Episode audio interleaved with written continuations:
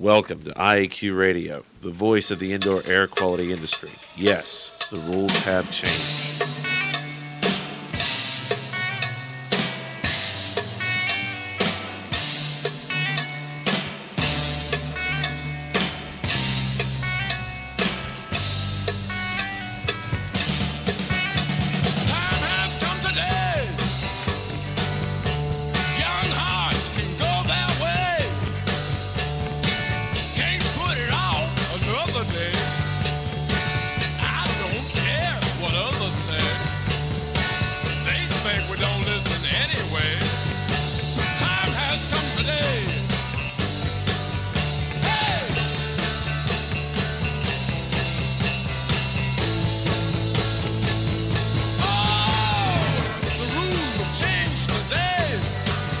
Day wherever you're listening from, and welcome to Indoor Air Quality Radio, IAQ Radio, on Friday, September 21st, 2012. Episode 257 is being broadcast live from our studio in McKees Rocks, Pennsylvania. My name is Cliff Zlotnick, known as the Z Man. Today, my co host, Radio Joe Hughes, is on business in the Windy City, and He's on the line, so he'll be checking in with us as well. And at the controls is our engineer, Roxy V, Val Bender. Hi.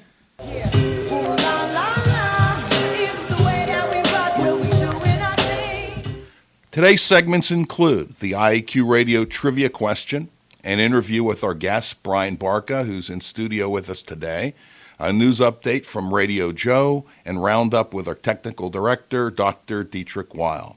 Remember, I write and post a blog after each show. Check it out at our website, www.iaqradio.com. Now it's time to thank our marquee sponsors. Net Claims Now, providing insurance billing services for the restoration industry for fire, water, mold, and reconstruction billing. Learn more about them at www.netclaimsnow.com. Indoor Environment Connections, the newspaper for the IAQ industry. Subscriptions and advertising information are available at ieconnections.com. Jon-Don Products, where restoration and abatement contractors shop. Visit them at www.johndon.com. Cleanfax and Cleaning and Maintenance Management Magazine, your source for cleaning and maintenance news. Visit them at clean, C-L-E-A-N-F-A-X dot com and cmmonline.com. Please be sure to thank our sponsors for their support of IEQ Radio when you inquire about their services and products. To listen live, follow the link on your show invitation or to go to the show button on our website. Remember, you can stream or download archived shows from the website. The show can also be downloaded from iTunes. Don't forget, you can earn ABIHCM points, IICRC continuing education credits, or ACAC renewal credits by emailing Radio Joe and requesting the quiz. Remember, Radio Joe's email is joe.hughes at iaqtraining.com.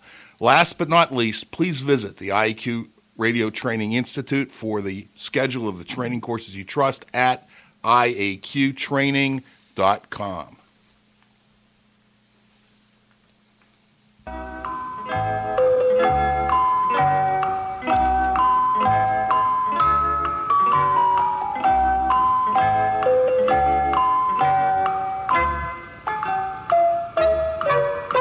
Win a cool prize by outcompeting fellow IAQ radio listeners and being the first person to correctly answer the IAQ radio trivia question each week. Submitting your answer is easy. Email it to czlotnick at cs.com, or if you're listening to the show live via your computer, text in your answer. Congratulations. To Andy Krozowski, Concast Metal Products, Mars PA, for being the first listener to define I'm sorry, to provide the etymology or origin for the word asthma. Asthma comes from the Greek short breath or panting. The IAQ Radio Trivia question for Friday, September 21st, 2012, has been sponsored by Triska, the Tri State Restorers and Specialty Cleaners Association, who have been serving the needs of and advocating for their members for over 30 years. Triska is your link to industry training, certification, standards, and events. Check out their new electronic membership category at their website, www.trsca.org. Now for this week's trivia question. Name the former professional baseball player and current front office executive who has applied statistical analysis known as sabermetrics to baseball players and who was the subject of both a book and a movie. Today's guest is Brian Barca. Brian was born and raised in Munhall, Pennsylvania, and started playing baseball at the age of four. He played for Steel Valley High School and after graduation attended Point Park University, where he played shortstop, center field, and pitched. He's worked extensively with Richie Smith, one of the top hitting instructors in Florida, and also spent the winter of 2002 2003 playing baseball in the Dominican Republic. During his senior year of college, he worked in baseball operations for the Pittsburgh Pirates, assisting daily in their scouting and player development departments. In addition to his baseball background, Brian's worked significantly in the education field. He's both worked in the classroom and on the business side, evaluating teachers. He also studied human behavior in Los Angeles under the tutelage of Howard Fine, one of the top acting and personal coaches in the entertainment industry. How about some intro music for Brian?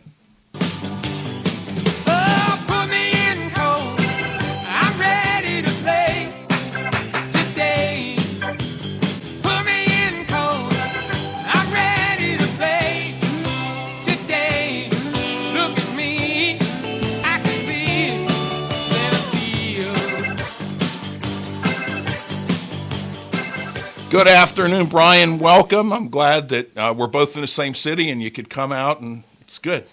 Yeah, yeah, I definitely appreciate it, Cliff. I appreciate you having me on. I think uh, that there are a lot of commonalities in what we do, and hopefully today we can we can talk about how they translate to all aspects of our life, and including business and baseball instruction? Yeah, previously, uh, we, we typically do technical shows on, on technical subjects, and occasionally I find a, a good business subject that I think makes sense. And I think what you do and how you do it and your unique perspectives um, are going to really help our audience a lot. Well, let's start out and tell me a little bit about the importance of knowledge and mental preparation, how they fit together. Uh, well, it's something that was really important to us when we were creating our, our business training camp baseball. And uh, the camp part obviously stands for knowledge and mental preparation, uh, the K uh, for knowledge. Uh, but what we were looking to do is to do something a little bit different. You know, I think in all aspects of instruction, there's the physical movements. Uh, and today, the, the, the mental part of the game is more important than ever. But it's about you know creating an environment, I think, where a player can truly development or develop um, it's more of an education. I mean, that's the best way I can describe it. Well, is it just teaching them an athletic skill, or does what they learn when they work with you uh, impact and affect their lives in other ways? Yeah, I mean, that's the goal. You know, when someone comes in, we always say it's more than baseball. You know, and, and, and that's where I think the commonality um, with business is so prevalent because we see it right now with young players in how well they do in school. Uh, and then the older players as they graduate school and if they're not going to continue their career, you know, going off into the workforce. Okay. All right. Um, what can baseball teach us, I guess, about business and about life? Well, there's obviously the the competition end of it. You know, no matter how we look at it, life is a, a competition one way or the other. You're always competing against other people. Um, but I think uh, the hard work, you know, the hard work that goes into being successful in both, uh, and I think understanding that there's a, a value in everything that you do. You know, you make mistakes in business, you make mistakes in baseball. There's a true value there, and if, if you allow yourself to accept that and embrace that, uh, that's when you can understand that it really is a journey, and and you're on your way to great places. Um, So you have to make mistakes in order to learn and, and progress? certainly, certainly, and I, and you know, I, I would say to to kind of sum up what uh, the biggest similarity between the two is, is the fact that you know we're not regulated by our external circumstances, and until we realize that, you know, true growth can occur. Okay. Let's talk a little bit about game day and preparing for game day? Any unique tips or you know suggestions for the audience for getting ready for game day? You know, it doesn't have to be a baseball game. It's when you're making the present pre- presentation. It can be when you're you know doing a job interview. You know, when you're trying to get a new client. Well, first of all, it's a great question, and it's a great uh, point that you make because you know we every day truly is a big game day, right? I mean, we're always you know doing things not to be mediocre, but to make a difference. And I think if you're going to make a difference um, for yourself, you got to be comfortable. You got to prepare. Um, number one, and we all know it, you, you, got to make sure you get the sleep. You know, you got to make sure that you have the proper nutrition. But I think beyond that, and, and kind of going back to this idea that we're not regulated by our external circumstances, you really need to trust the work that you put in. You know, you have to trust your ability if you want to succeed. And I think today, which which hinders most people is, uh, you know, they move forward is the fact that things of the past consume them, and they believe that they're actually regulated by them. I mean, it affects future performance. So if you are going to succeed on a big game day, uh, number one, you have to understand that, and um, you know, number two, you, you, you just you got to trust the work that you put in. Can you give an example of how something from the past could affect the future? Uh, well, maybe if you mind, we'll, we'll go the baseball route first. Sure. Uh, so say say a player's up and uh, they struck out. So here they are with with strike three, and, and, now they're out and they have to wait their next turn. Um, that might be in the field, right? I mean, people say it all the time. Don't don't take what happened to you at the plate out to the field where you might make an error, or to the pitching mound where you lose your control. In business, um, how about the meeting that didn't didn't go all that great, or you, did, you didn't feel it went great, and, and that meeting occurred at eleven, and you have another big presentation at one. You know, what's your response to that? Are are you able to to get back into the present moment, to to again trust the work that you put in, believe that you belong there, and, and execute? But how do you get out? I mean, you know, you're in this funk because you just struck out, and then you have to, you know, go out onto the field, or you you made a presentation and it didn't go anywhere near as well as you wanted it to, and you know you're you're kind of not feeling well. You're you're a little bit depressed. You're upset. You know you're emotional. I mean, how do you you know how do you you know click into the next gear? I mean, how do you put it behind you? Okay, so so we're talking here about uh, being present, right? Being present right where you're at. That the only thing that matters is what's occurring in that moment. Um, one of the the things that that that I always talk about, whether it's with players, uh, with parents, with coaches, is the fact that in the case of the, the the the kid who strikes out, you know, strike three doesn't have any ability to regulate because all that happened was there there was a pitch. You know, we as human beings are the one that assigned a value to it, right? So when you take a young kid, maybe two years old, if you're out in the backyard and you know, whether you toss it to them and they and they hit a home run or they swing and miss, at two years old, their reaction is ha ha again, right? Throw it again, again. But not too long after that, we introduced the fact that strike three is bad. And theoretically is, I guess, because you have to go sit down. You're out, right? But what what if we taught it a different way? You know, that strike three had a value because you have to know what you can hit, right? Take a little kid and say, just swing away even no matter where it's at, because they have to understand um, what they can hit and, and, what they can't hit. So, going back, because um, it is certainly a, a, pretty deep subject, it's the fact that you know each new moment is a new opportunity, and um, you know it's about taking advantage. Taking advantage of that. I know so, we're going to delve into it a little bit. Sure, but I mean, let, us just go back for one more second before we move on. So, what can I learn from Strike Three? I mean, I, you know, like it was I, I would realize what I did wrong and, and correct it or adjust for that situation in the future? Sure. Essentially, I mean that's that's what you're doing with, with, anything. You know, if you had that meeting and it didn't go so well, you know, I always ask ask people, you know, what worked, what didn't, and why. You know, and when you ask yourselves that question, um, and you kind of limit justifying why things happen the way they did, I think that that's when you can truly move forward and not be consumed by it, where it's affecting you at whatever it is you're going to do next. you know, sometimes I use the term, and I know that this has upset a couple people that I work work with. Failure analysis. You know, something doesn't work well, and we just look at it as failure analysis. And I think after hearing you say what you just said, I think I'm going to call it post performance analysis because, you know, we are learning from it, and it doesn't mean that you know we failed. It's just I think I think I'm going to change my terminology to post performance analysis. Do you, do you, mind if I, I just sure. add something r- really quick? Please. You know, I, I think the uh, something to really remember is this. You know, we can be upset. You know, we can be mad. If, if something doesn't go well, we can we can be upset, we can be mad because those are true, genuine feelings. The key is you have to be okay. And that's what separates the people that are great at what they do from the people that are average or the people that can never take it to that next step. And um, to say, I mean, a pro golfer, if he misses a putt to win a tournament, you know, he could be upset, but he's got to be okay because he's going to play the next week. And that's that's the difference maker there. I think we'll go to Radio Joe. Joe, any follow up on any of the points that we've covered thus far?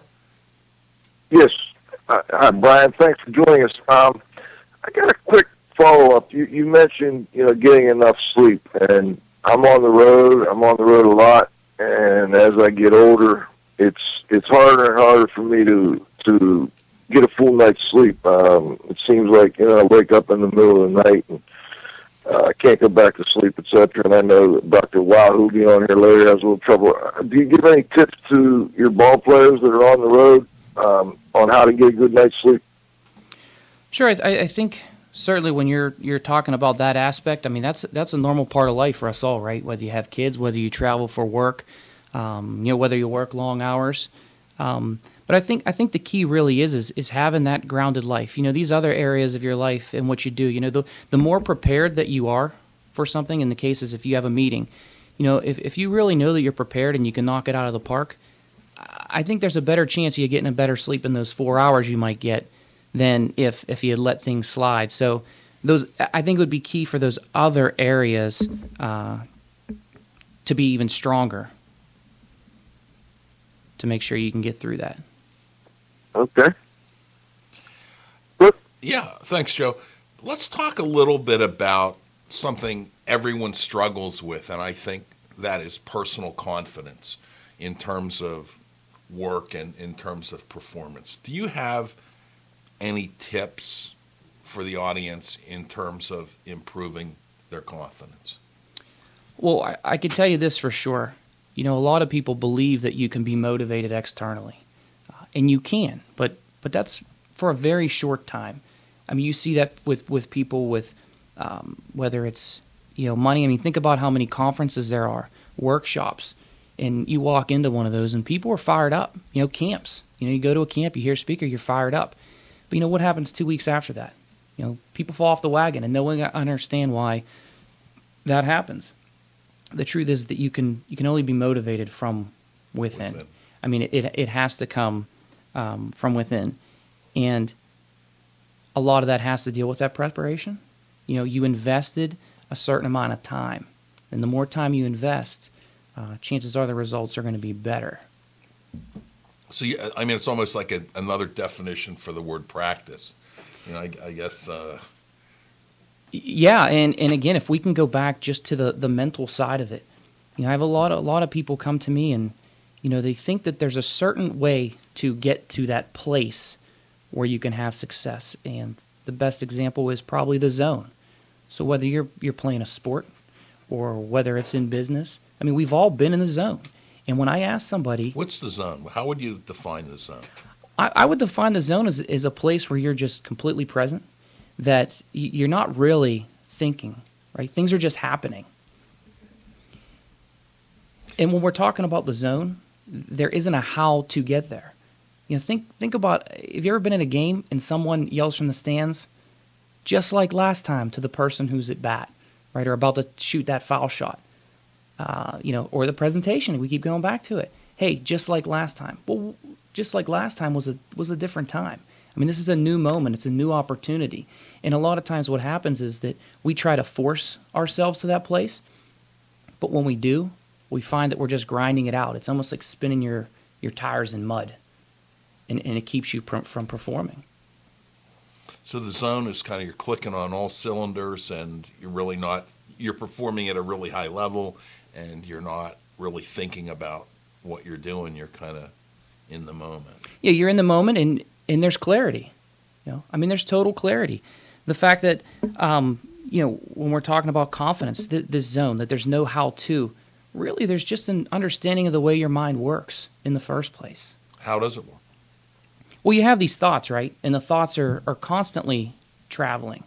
So, uh, what you have to do is you, you can't um, you can't take those negative thoughts and and force a positive into them. You know, people will say, "Oh, well, you know, hey, look on the bright side." You know, how many times has someone told you, "Hey, just think positive"? You know, how how did that work for you?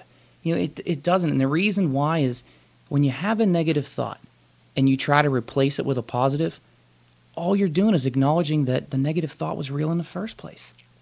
But it it doesn't have any ability to dictate the player you are, uh, the per- let's human being. It doesn't have an ability to regulate the human being that you are. So if you can understand that and accept it, a lot of times if you're just still, those things will tend to pass. Okay, cool.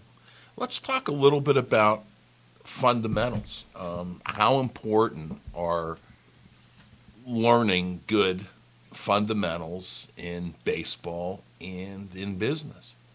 And, you know, what are the fundamentals? Well, the, the fundamentals really are your they're your bread and butter. You know, if you have good fundamentals in whatever it is that you do, chances are you're going to go in and, and you're going to perform, and no one's going to walk away saying, "Wow, you know that that wasn't that good."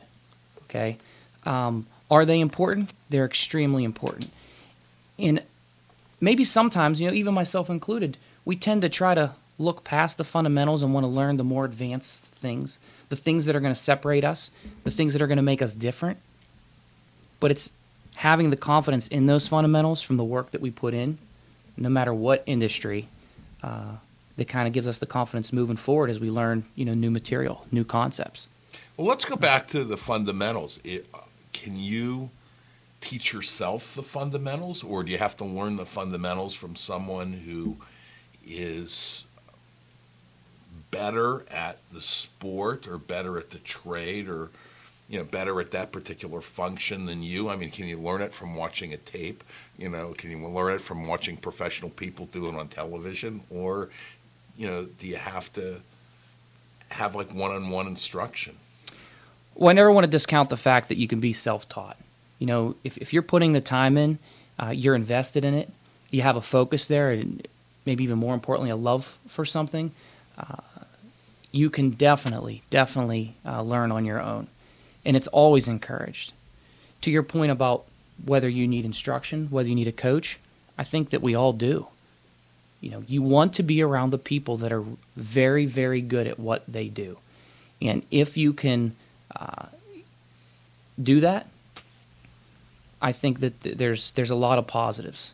One's one, you know, you're building with building rapport with somebody that you trust. You know, you're developing a relationship, and I think the stronger all of our relationships are, the better off we're going to be as as a player, person, you know, what have you.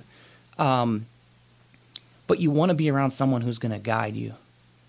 You know, you don't, you don't want to be around someone who, uh, you know, for instance, you know, I always say people can come into our facility and I can set up a, a batting tee wherever I want based upon a, a player's swing, and they can hit very well.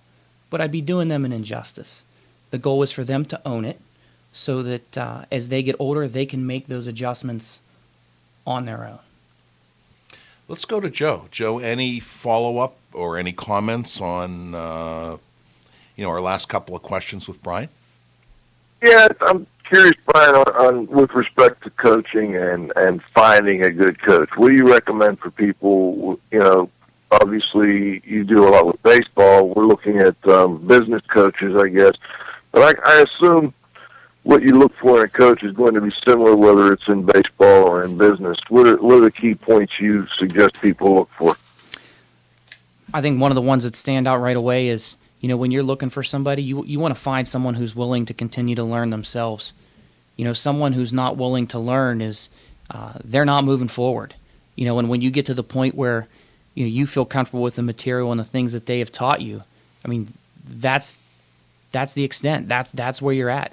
But if you can find someone who is is looking to grow themselves, I mean, the benefits are endless. And I, and I would say that that's very important. You know, I myself, you know, I have a few people around me in a, in a couple different industries outside of baseball, and uh, I go to those people. I trust them, but I also know that you know where I can value uh, put the most value is that they're always trying to get better.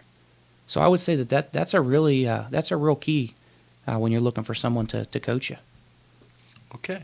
Well, what do you think, Val? Let's, You- oh, go ahead, Joe. I'm sorry. I was just going to say, do you have? I mean, I, I assume you've had someone who was kind of like your business coach. You don't just do baseball; you run a business uh, that happens to evolve, you know, revolve, revolve around baseball. Um, what did you look for in a business coach? And, and do you have just one, or do you have? You know, I mean, sometimes a coach can only take you so far. Maybe you need to have a, another coach beyond that. I'm just curious what your thoughts are on that. Yeah, what, what you do, I mean, you, you need people around you that are going to stimulate your thinking. You know, when we're talking about moving forward, we we have to constantly be looking at ways to adapt, right? Because just like we were talking about our thoughts and how they travel, and they're constantly traveling um, throughout life, thing, things are changing. You know, whether it's you know my phone might ring right now, you know, and a part of my life might change. Uh, that can be business. It could be, you know, with family. It could be it could be anything. Um, so, you know, I don't want to limit coaches to to we'll we'll call them experts, you know, in a certain area. Um, just people in general, and, and they can be all around you. I think you just need to be to be open to what you're hearing uh, from them, and uh, kind of just let it hit you how it hits you, and then take take what you can from it. You know, it seems to me that if you're going to be self-taught, um, you know, for instance, I never took any golf lessons, and that's kind of why I don't play golf anymore because I wasn't really good at it. And I think what happened is I think I taught myself bad habits. You, know, you just go out to the driving range and, and you put the ball down, and you know, no one showed you how to hold the club or what the proper grip was, and you, know, you start hitting balls. And I guess where does like muscle memory and you know how does like the brain tie into I mean, how do you break a bad habit? I guess. Uh, well, you know, well, let's just say the good habits are just as hard to break as bad habits, right? Okay. And that's that's what I always tell uh, anybody uh, that I'm working with. But you, you you have to put in the re- the reps, but but they have to be correct. You know, I emphasize whenever I'm doing something, you know, talking about baseball is a mirror, right? You could buy a mirror at a, at a Target for ten dollars, and a lot of the movements and the things that we teach, I tell I teach kids different drills to do them in front of the mirror because the mirror's not going to lie. You're able to look in the mirror, see what it looks like. Once you see that it's right, you can feel what it's supposed to feel like. And then that guides you as you move away from that mirror to be in a position that you, you need to be to succeed. You know, whether it's fundamentals, whether it's something advanced. And, and to this day, I, I have to tell you this that I walk into my parents' living room and they have a, a large mirror on the wall. I don't even realize it, but I still do some of those same drills. And my mom said, she said to me, she said to me probably about a month ago, she goes, things never change. And I said, what, what are you talking about? She goes, "I- I'm trying to have a conversation with you, and I know that you're listening to me, but you just keep swinging that imaginary baseball bat. And I said, oh yeah, yeah, you're right, you're right. So it's become it's become part of me, and and that's the key to, to getting better. Joe, is it okay to break the or a final comment before we break for halftime? No, go ahead. Let's go to halftime. please. Okay, Thanks. th- thanks, Joe. We'd like to acknowledge our association sponsors.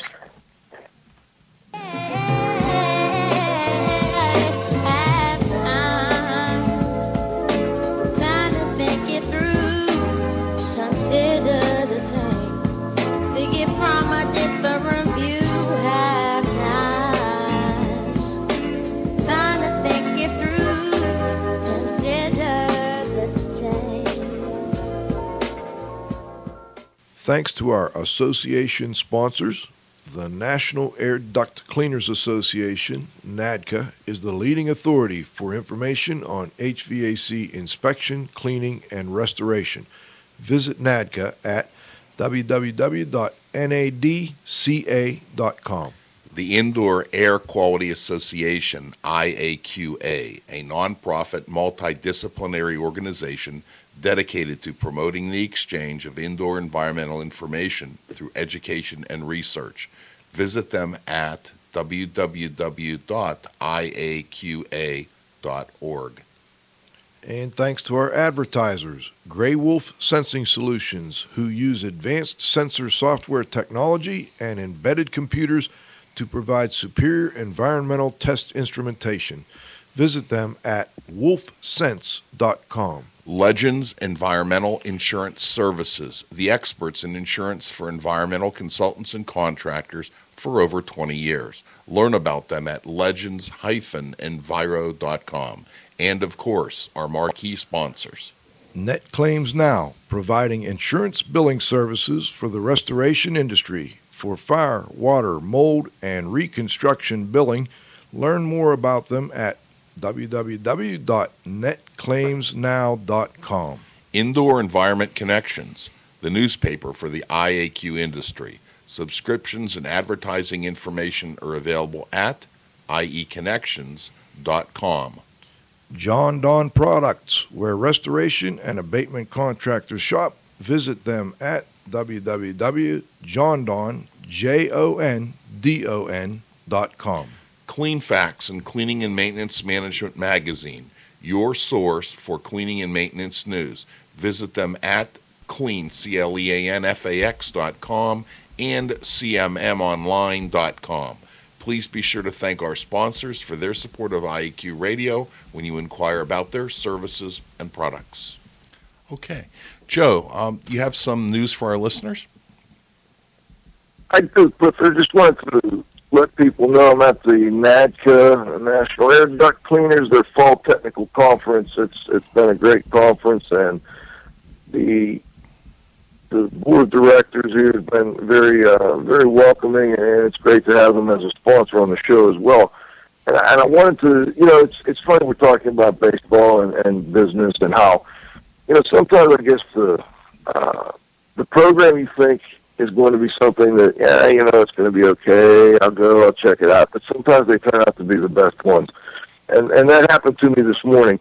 There was a, a program on the on the schedule here, and it was um, you know how to take pictures, how, how to take photographs, and document a project. And I, I kind of thought, well, you know, I guess you know, photo documentation. I know how to photo document. You know, I'm, I've been doing this for 25 years my my eyes were opened up. Uh, Richard Lance, who's on the board here, he, he did a great job of um, doing, you know, of showing you the step by step process for how to photo document a project. It, it was a, an eye opener, and one of the things I learned that I, I think was very valuable for the listeners is there's a uh, a product product. It's at www.eye.fi. So it's Eye-Fi, eye.fi. And you can take your photos with its, whether it's with your your phone or your camera, and if you have access to a Wi-Fi, you can automatically, as you're taking these photos, have them uploaded to the Wi-Fi, and then downloaded to your office or to your client's office, wherever they're at in the country. And it happens in real time. As you take that photo, it automatically downloads it, and it, it's free. You just have to buy the right. Uh, you have to buy the the card, the little SD card, I guess they call it, that you put into your camera or into. I'm not sure how they do it with the phone, you put that card in. It's a special card. It automatically uploads. So let's say you're not on a job, but you're on vacation, and you want your kids to see the photos of you at the Grand Canyon or something like that it'll automatically email them right to their inbox. It's just it's fascinating stuff. So I can see how, you know, if you've ever been on a job and you're trying to explain to your partner or your supervisor, well, we've got this, you know, this problem in this corner of the room, and I wish you could see it. Well, let me take a picture of it, and then I'll I'll download the picture onto my my computer here, and I'll, I'll send you an email with the picture. Well, this does it in real time, and uh, it's just one of the many tips Richard gave for how to do a better job of photo documenting your projects. Uh, great, great educational experience here with the NADCA people. Um, I think they're doing a great job of helping their members be more efficient out in the field. Good. So that's my tip for today, Cliff. All right, Joe. Continue to enjoy the Windy City, and uh, we'll be back to you in a, in a couple of minutes for uh, additional comments. IAQ Radio would like to extend our best wishes for a quick and complete recovery to Lydia Lapotaire, who unfortunately was seriously injured while uh, making a home inspection. Uh, husband John's a, a, great listener and uh, frequent winner of, of trivia, and uh, actually won today. and then he went to spend time with his lovely wife in the hospital. So our best wishes to her, and uh, hopefully you know she'll she's coming back home on Monday, and that's real good news. Okay, let's get back to Brian and uh, continue on our, our, our, interview. You know, I went to your website and, and, getting ready for the interview, and actually the reason that I wanted to interview you is I know uh, personally two of the people whose children that you coach, and I'm familiar with the uh, dramatic uh, improvement that you've made in their game. And when I went to the website, there there were a couple of things that I thought were kind of unique and that I'd never really thought about. You know, one was the size of home plate, and I'd like you to kind of just comment first on the size of home plate. Uh, yeah, I mean it's it's something that you know when you hear it, you really think, wow, that that's common sense, but we don't tend to think about it when we have younger kids and as they get older. But you know, I have a lot of kids that come in and they they stand really close to home plate, which is fine if they're comfortable there. The the issue is is as they grow, the plate doesn't. It stays the same. So, you know, without getting too crazy here, is explaining the, the strike zone and all those types of things. Uh, as they get older and they get taller, their strike zone changes. So when if they're going to stand there, they have to make adjustments. And I see a lot of kids who are really good players that they're so close that until they make that adjustment, you don't see them playing the way that they should because they are that they're that good of a player. Um, but it's it's something that people don't don't uh, realize too often, and it's something very good to know, everybody. And I, you know, I, the other thing that I thought was unique and different, and uh, actually, uh, one of the, the parents of children that, that you coach was explaining to me is you, know, you have this photograph of this plate, and there are seven baseballs that are on it, and I think it's really a, a, unique way of, of looking at a at a common problem. And I would just like you to kind of just comment on just unique training skills. Yeah, absolutely. I mean, this this came from conversations with um, a cousin of mine who is is just he, he's a hitting guru, and we'd sit and we'd talk for hours, and you know what it comes down to is a lot of kids they don't understand what's a strike and what's not a strike. So what we're looking to do is just to simplify it for them. So instead of saying, "Well, this pitch is inside, you need to hit it here. Or this pitch is outside, you need to hit it here," we say to them, "Hey, did you know that the plate is seven baseballs wide?"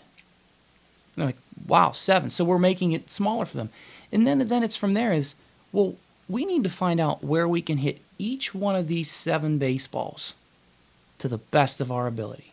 We're going to have to hit them when they're elsewhere too. But imagine what you could do if you knew where to hit each one of those optimally. And we talk about confidence. I mean, imagine how confident you would be going up to the plate knowing, I don't care how good that pitcher is today. He could have his best stuff. But you know what? I know my strike zone. I know who I am. And if they tell me that he throws, you know, a ridiculous curveball on the outside part of the plate, I know where I need to get into position to hit that. And uh, so, you know, that's that's what we're trying to do, and we're trying to do it not, not trying. I mean, we're doing it with kids that are they're six years old, you know, five and six years old. And if I could just uh, elaborate on that real quick, yeah, is the fact do. the fact that you know as we get older, we become more literal, right? You know, if if I were to tell you, and for everybody out there, there's not really a monster underneath uh, the, the table here at the studio, but if I were to say that to you, you would probably say, uh, "Okay, Brian, um, you know, it was good having you on the show. Uh, we'll see you. You know, and uh, okay, we'll see you later." But if I told that to a five or a six year old, they'll believe it. You know, so if if we can take and people will say, "Well, don't," they're too young to learn these concepts. I say, not if we put it in their terms. If we can simplify it, make it fun, and put it in their terms, that's the age where they're really a sponge. I mean, we're really setting them up for success and a foundation to build upon. Anything else on unique training skills? Uh, really, maybe the physical movements. Okay. You know, people come in and you know, as far as stretching, you know, there's a proper way to stretch, but I always explain that we don't do anything uh, that doesn't have a purpose. So if if we're going to spend 10 or 15 minutes stretching, I'm going to explain the the why we are doing what we are doing. Uh, and the biggest part about that is I explain I, I can't tell a kid to do certain things if they don't understand. And we do that all the time. I mean, myself included, I catch myself sometimes. I can't tell a kid to get his elbow up. I can't tell him when to put his foot down. If I ask him, hey, are you doing that? And he says, I, I really am. I believe them. So I always say the faster they learn about their body, how it works, how it moves, the faster they can get better. They're going to grow on a steeper path rather than on a, a slow, gradual grade. Joe, any comment on unique training skills? I know Joe's a high school basketball coach and you know part time. Well, I'm glad you, you like stretching because I think that's vital, and, and I try to explain to the to the guys why we do stretching. A lot of it's injury prevention, but also uh, more flexible athletes, better athletes. So I like that comment, and I'm you know I, I like to tie in what you're talking about to you know training your employees. Um, you know when, when you're training your employees, sometimes we just tell them just do it this way we don't always explain to them why you do it that way. And I, I guess that's kind of what I got out of what you just said. Is would that would that be accurate, Brian? Absolutely. I mean, whether you know you're you're training someone, say in sales, right? And, and the big thing in sales is you know you got a prospect, you got a cold call, you go to these meetings. You know why why should we have to look at at a certain type of script and try to make it ours when we're plenty good enough? I mean, we all have attributes that that will help us succeed. So you know, from baseball, I, I put kids in the box all the time, and I stand out by the pitcher's mound. I go in, I say, all right, we're going to switch spots. I go, they go out to the pitcher's mound. I said, is there anything wrong with where or how you stand? I get answers that are yes. I get answers that are no. But I ask them why. And never has a kid really said, no, there's nothing wrong because this is who I am. And that's what we're, we're going for. You know, if, if you have employees, you want them to take ownership. You want them to be who they are um, and know that they belong. You know, I think the most. I like that technique too. I think maybe taking.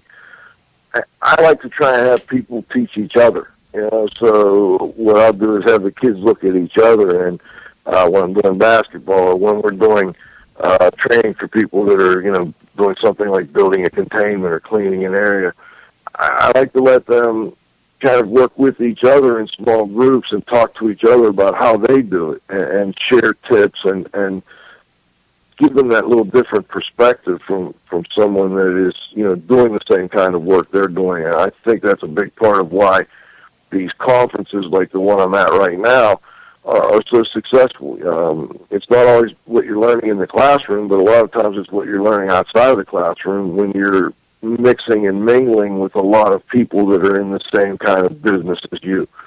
Yeah, I think I think you're right on, Joe. You know, we do small group workouts, and and before we even begin, I always explain the fact that hey, there might be one kid that's working on a certain movement, but the value in the other three kids sitting with me and us talking about it is even better than them up there taking the swing themselves sometime. So I think you're spot on with that, and I, I also think that, I mean, you could probably attest to this. Then, you know, you're creating leaders, right? You know, I, have I have a kid right now. He's he's 12 years old. You know, he's been with us for four years. Well, when there's a kid in there that's 17 or 18 years old, I can pull this 12 year old aside and do it in a constructive way where I say, hey, you know what? Um, we were just talking about, you know, say it was the the how many balls wide the plate is. You know, could you could you share a little bit more about you know how it's benefited you, you know, or some keys to it? Well, when that 12 year old goes and does that, the first time he's a little nervous, but that's only because he cares, right? But after that, I mean, think about what that kid believes. I mean, when you believe in people, I mean, it's amazing what you can do. So, yeah, great, great point, Joe.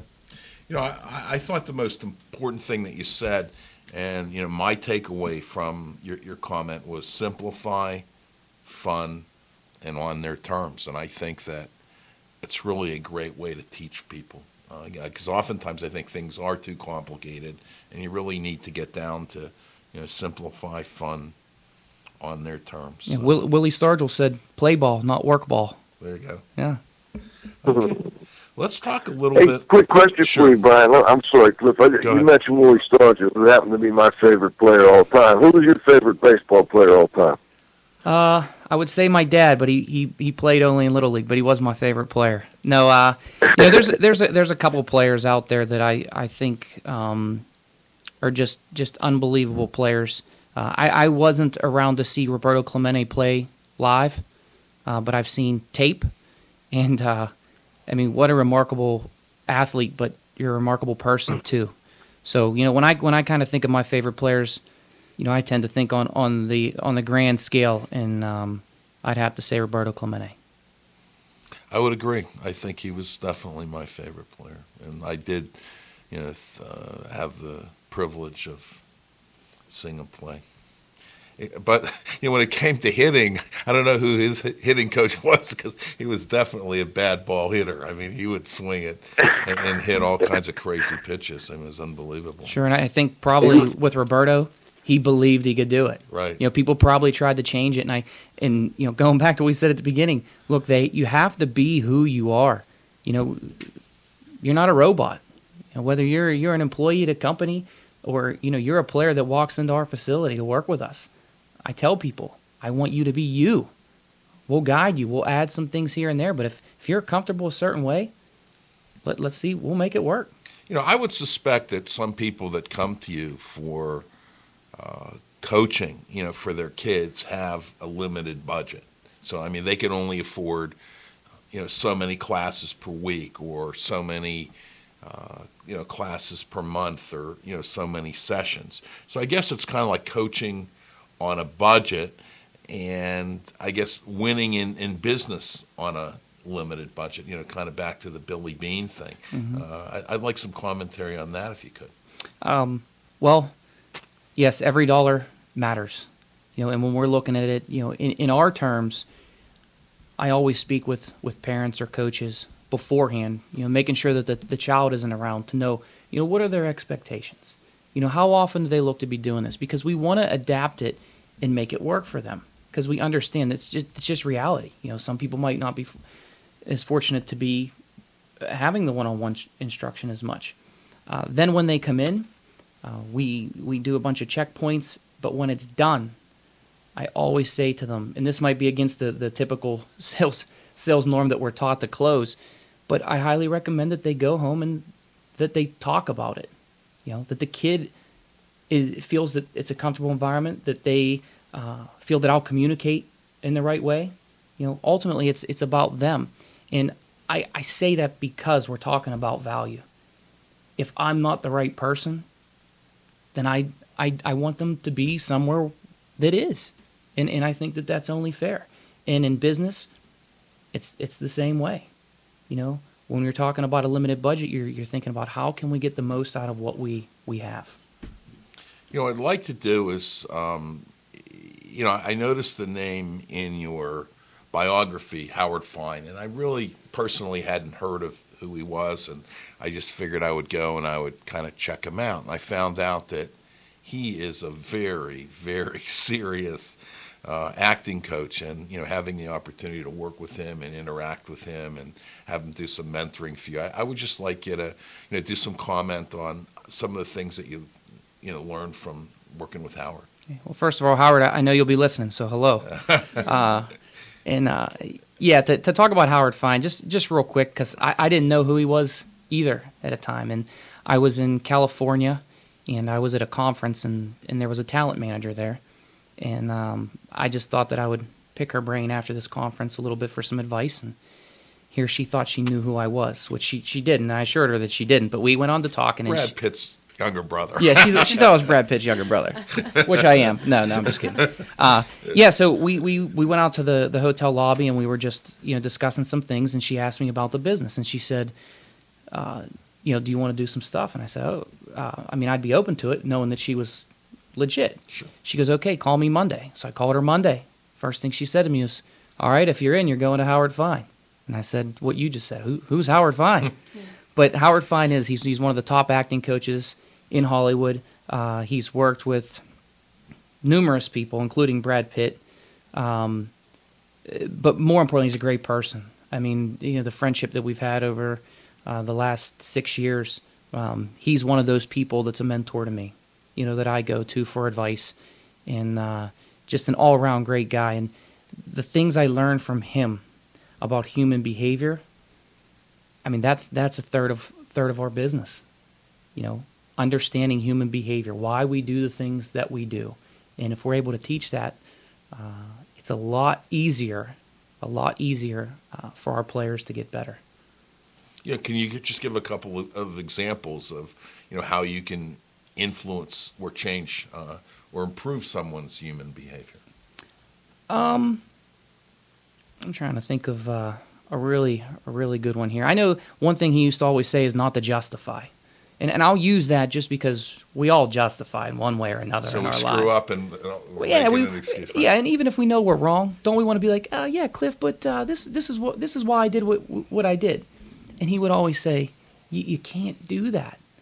If it's wrong, it's wrong, and if you're going to justify, you're going to get stuck, you know, and you can't move forward. So with our players, you know, we have players that come in sometimes and, and they'll tell me, hey, they had three hits out of four at bats. Oh, but Brian, you know, the, the, the fourth at bat, I mean, it was a bad pitch and they called it a strike. And I go, whoa, whoa, whoa, whoa, whoa, whoa, whoa, whoa, whoa. You know, because automatically, right? I mean, they're looking for my approval that it was okay. And really, it is okay, but not for those reasons because later on, at some point, it's going to bind them up, right? And it's going to keep them from moving forward and, and maybe not baseball, but another area of their, their life. You know, can I think you? that's a great, great tip. I, I like that a lot, Brian. Uh, don't justify. We all do it. You're right. I know I do it.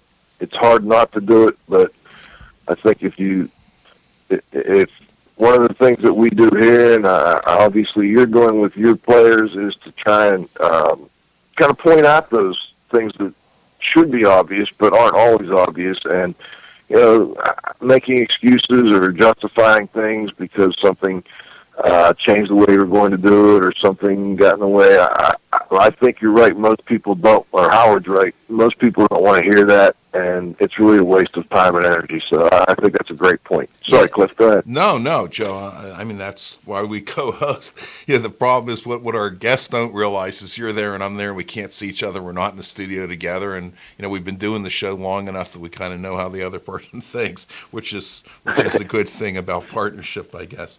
Brian, what does this statement "borrowing strength builds weakness" mean to you? Uh, well, it means a lot. It certainly means a lot, and it goes hand in hand with everything we're talking about today. Uh, let's just take what uh, Joe mentioned. You know, when we're we're talking to to anybody, players, employees, we want them to understand the why. I always say you can go anywhere to learn, but if someone can't explain the why to you, to make it yours, you know, run for the hills. And this this comment of borrowing strength builds weakness is, is one that I heard years ago. And basically it just means is when you're in a in a position and someone is you're continually borrowing strength from somebody. So it could be maybe it's you know, let's look at sales. Maybe you're not you're a little short of your budget at the end of the month. And management says, "Well, look, we're going to do this for you. You worked hard. We're going to help you hit it." So they do, right? Well, the next month you're short. And the next month. The more and more you go to somebody else, there's going to come a time when maybe management's different. And you you haven't had that experience to where you can handle it yourself. So essentially you're weak. You know, in baseball, it's a matter of, you know, eh, the the strike zone. Letting a letting a player pick up the batting tee when we're talking about contact points. And when they set it on the plate and where they should hit those seven baseballs, Right. you know, if I move it, what what does that really do for them? If they move it to the wrong place and I know it, I let them move it. Again, it's about that value. You know, I don't want them to borrow that strength from me. I want them to be able to do it on their own as they move on, you know, in their journey. Yeah, but I think also, you know, if how would how would um, freedom from dependence on a coach help one of your athletes in business or in life? Well, we take the same, you know, we, we change the situa- situation around a little bit. You know, imagine if, you know, you were going on job interviews, right? And, and you go in and you sit down and, you know, someone is, and there's nothing wrong with this, someone has helped get you the opportunity to be in a room with somebody. Right. Well, you know, let's face it, in some situations, things work out because of just that. But what happens when, you know, there's an opportunity provided for you? You go in, you sit down, it doesn't go all that well, and, and you couldn't handle it in a moment because you've always relied on that outside source for that for that help. So it doesn't do you any good in the long run. Does that answer your question? Well, I, I, I think that, let me sum it up. So this, you know, when you've succeeded as a coach, when you know the player gets out of the nest. You know, it's essentially that you know they've gone on, they've uh, you know they've made the high school team, they've gotten the scholarship for college. Perhaps they've you know gone into the pros, and they didn't need you every step along the way. Is is, is that summing it up? That, that's exactly it. You said it. They got it. They received it. I'd much rather get the phone call where a kid calls me up and says, "Hey, Brian, I'm going to school for free." Right? You know, I mean, what would that mean to a parent if they, if that's what happened? huge, You know, uh, or hey, Brian, there's tickets at Will Call. I'm in town. There's tickets at Will Call for you. People will tell me that that's bad for business, but do you really think? I mean, how fair would it be to say, okay, accept that call where that person's going, I- I'm in trouble. I-, I need your help, right? I mean, there's something to be said for that. No, I think know. there's everything to be said for that. Joe, comment? I, I I agree. I'm still back on the justify thing. that, that was that was sweet because you know you, you got a client, and um, obviously there's always obstacles in your way in completing a task. You know, and and you get a little behind for whatever reason. That client doesn't want to hear what got in your way and why you didn't do this and why you didn't do that. They they want to know what you're going to do to complete the task. And and they don't want to waste time on hearing you justify why you're not at that point. And and, and you're going to look much better um, to them if, if you never go down that road. I just think that was a really key point here. And uh, you know, I'm really glad we brought you on, Brian, and we were able to get that point out because I, I think I know I forget about it from time to time, and, and I know others do as well. And and I think we'll all look much better to our clients if we do our best to never justify. Uh, I just felt like that was a great comment. I think Thank you. Roxy V's got a comment here or a question. Go ahead, Rox. Yeah, uh, Brian, you said that people try too hard to get into the zone. Um, what would be your tip on how to get into the zone and not try too hard? well, it's a it's it's a great question, and and it's very difficult for us not to try to do something, right? To, to to try hard for it. I would just say this to you. You know, I talked about understanding of the way your mind works. You know, if I were to say to you, it, it will make us a math problem. Here, now we're involved in math. You, you take any situation and you add to that an insecure mindset, a negative mindset. You know, what would that equal to you? Yeah, It, it, it would be would be worse. Right, yeah. worse, failure, destruction, all these things. But I would tell you that really all any situation plus an insecure mindset equals it's just an illusion of a problem. There there there really isn't a problem. You know, I mean you you are where you're at and you're attempting to do something. Now, if you took any situation plus a positive mindset, now all you have is clarity, right? You have solutions. And that's why sometimes in the workplace, people can be overwhelmed. We've all been overwhelmed in our lives. We've all been overwhelmed to the point where we've said, I have no idea how I'm going to get this all done. And then someone come to us with a huge problem on top of everything else we had to do. And we said, it's all good. Right? right? Right. In, in truth. And, and so it's, it's more of understanding that that's, that's okay. That's the way things work. That's the way our mind works. It's all perspective, really. You know, kind of. It is. It, it's, Yeah. it's perspective, and uh, believe me, things change a lot when you allow yourself to to embrace that rather than try to grind it out or run from it. Cool. Hey, Cliff. Yes. I, I got to run. Okay. Uh, but I just wanted to say thank you, Brian. Uh, we appreciate you coming on, and uh, I look forward to hopefully meeting you sometime in, in the Pittsburgh area. Sounds good, Joe. Me too. Thanks for having me. Okay. me. Take care. Thanks, Cliff. Val. Talk to you soon. Okay. Okay, thanks. Okay.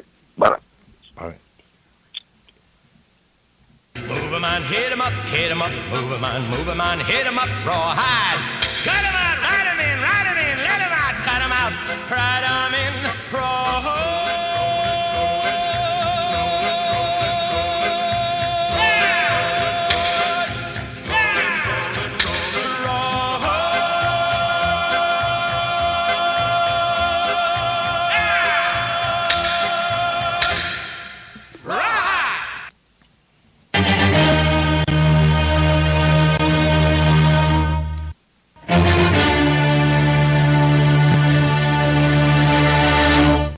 Okay, Brian, what I didn't tell you is this is the s- part of the show that we call the roundup. We all kind of come on and ask one question, and we're bringing on our technical director, Dr. Dietrich Weil, for either a question or a comment. Go ahead, Dieter.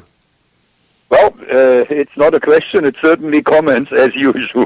no doubt about it.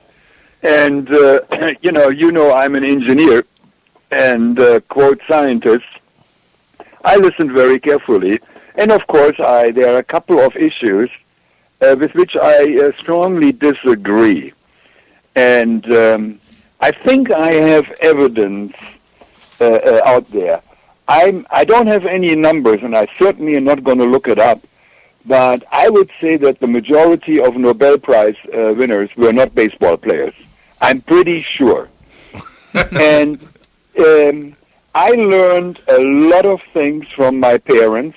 Apparently, many students don't learn much from their parents anymore.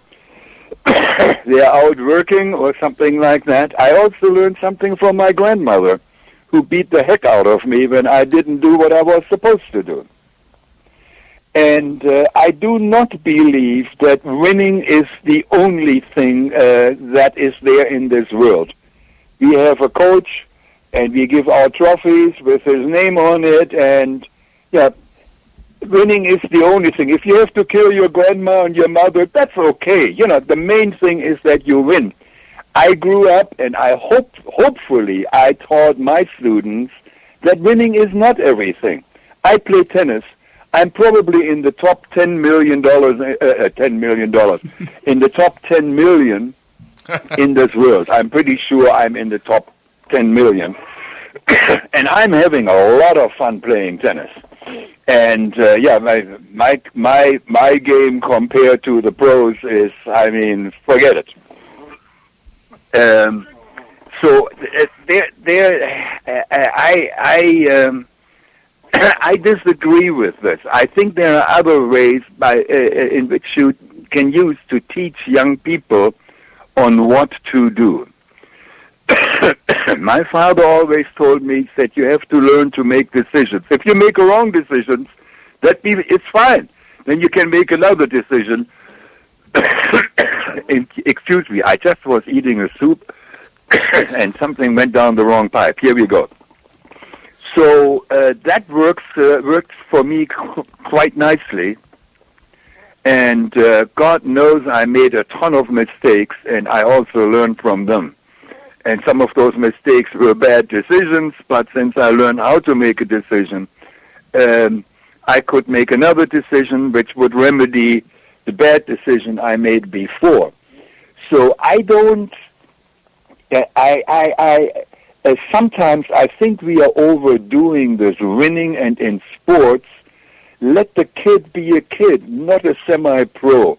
Let the student be a student, not a football player. And we know that the majority of football players are not good students. They are there because they have to make money for the university and pay the millions of dollars for the coach. Uh, I disagree with that, by the way. When I played soccer in Germany, uh, we played in a stadium. There were about yeah, between 15 and 20 people watching us. We didn't have a coach. We didn't have We didn't have any jerseys. We didn't have any uniforms. Are you kidding? The one team played with a shirt on and the other one without a shirt, and that was it. In the next half, we switched it around.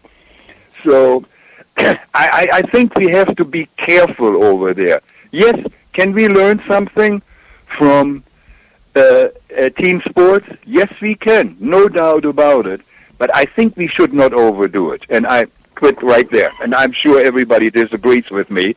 But that wouldn't be the first time. Okay, would you like to go ahead? Yeah, Fine. sure, Doctor. First of all, I, wa- I appreciate you bringing, um, you know, bringing that that comment up, and um, hopefully, in no way did did, did I come across as Oh, I, Or I, as I, I don't is- attack you at all.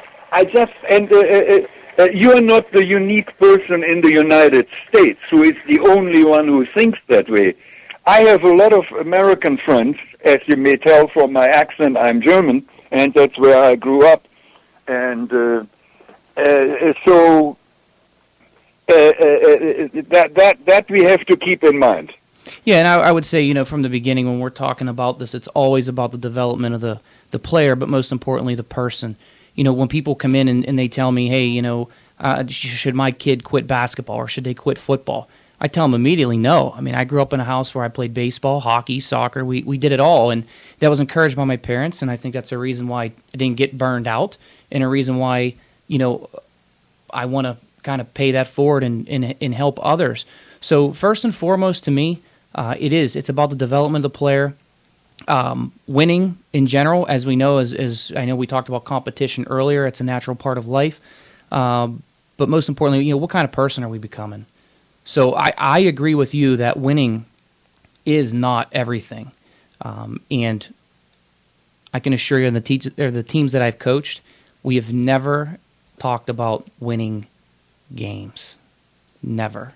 And we've had a lot of successful teams. You I think also going back to who your favorite player is, you know, and and uh, you know, you know, I think we share that. That you know, one of the things that Roberto Clemente was was a great player and a great humanitarian, and I think much different than uh, the people that we have today. Because I, I'll be very honest with you, uh, I've lost respect for much in professional sports because you know it's now all about money and it's all about winning and it's all about you know the Yankees and paying these people more money and you know like all this other stuff and strikes and unions it's really it's really not the way uh, Sure, and- th- that it used to be And, and if I could also add, think about it. If, if you're training a player, right, or you're helping guide them and they want to do one thing and one thing only, if that doesn't work out, all you really have is a human being who doesn't know how to do anything else does, that cannot add any other value, or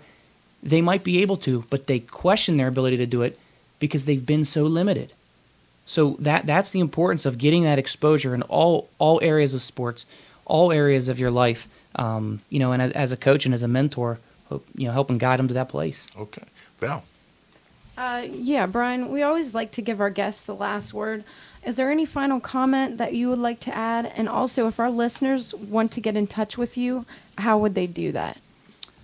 Uh, okay, well, um, first of all, I, guess the last thing I want to I want to say is just just to keep in mind that no matter where you're at today, you know whether you're an athlete, um, you're a dad, you're a mom, you know you're um, what, whatever it is that you're doing, just remember that you know our life is is constant, but our life situations are neutral, and it can get very. It's a simple subject that can get very complex, but if you allow yourself to, to understand that, uh, it's very beneficial moving on in your life as you as you deal and respond to things around you.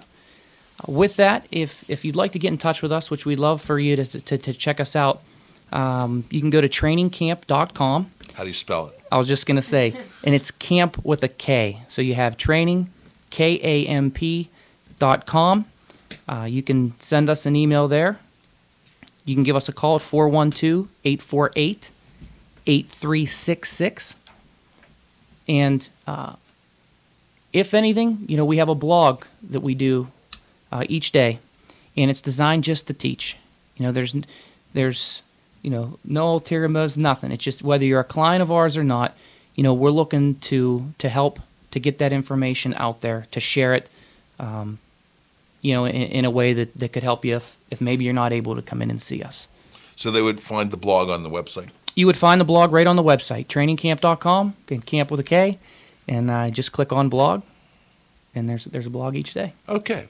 Before we leave, we want to thank today's guest, Brian Barca, my co host, Radio Joe Hughes, our engineer, Val Bender, our technical director, Dr. Dietrich Weil. But most importantly, we want to thank you, our growing audience of loyal listeners.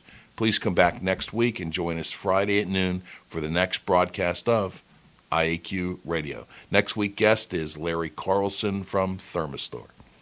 See you next week.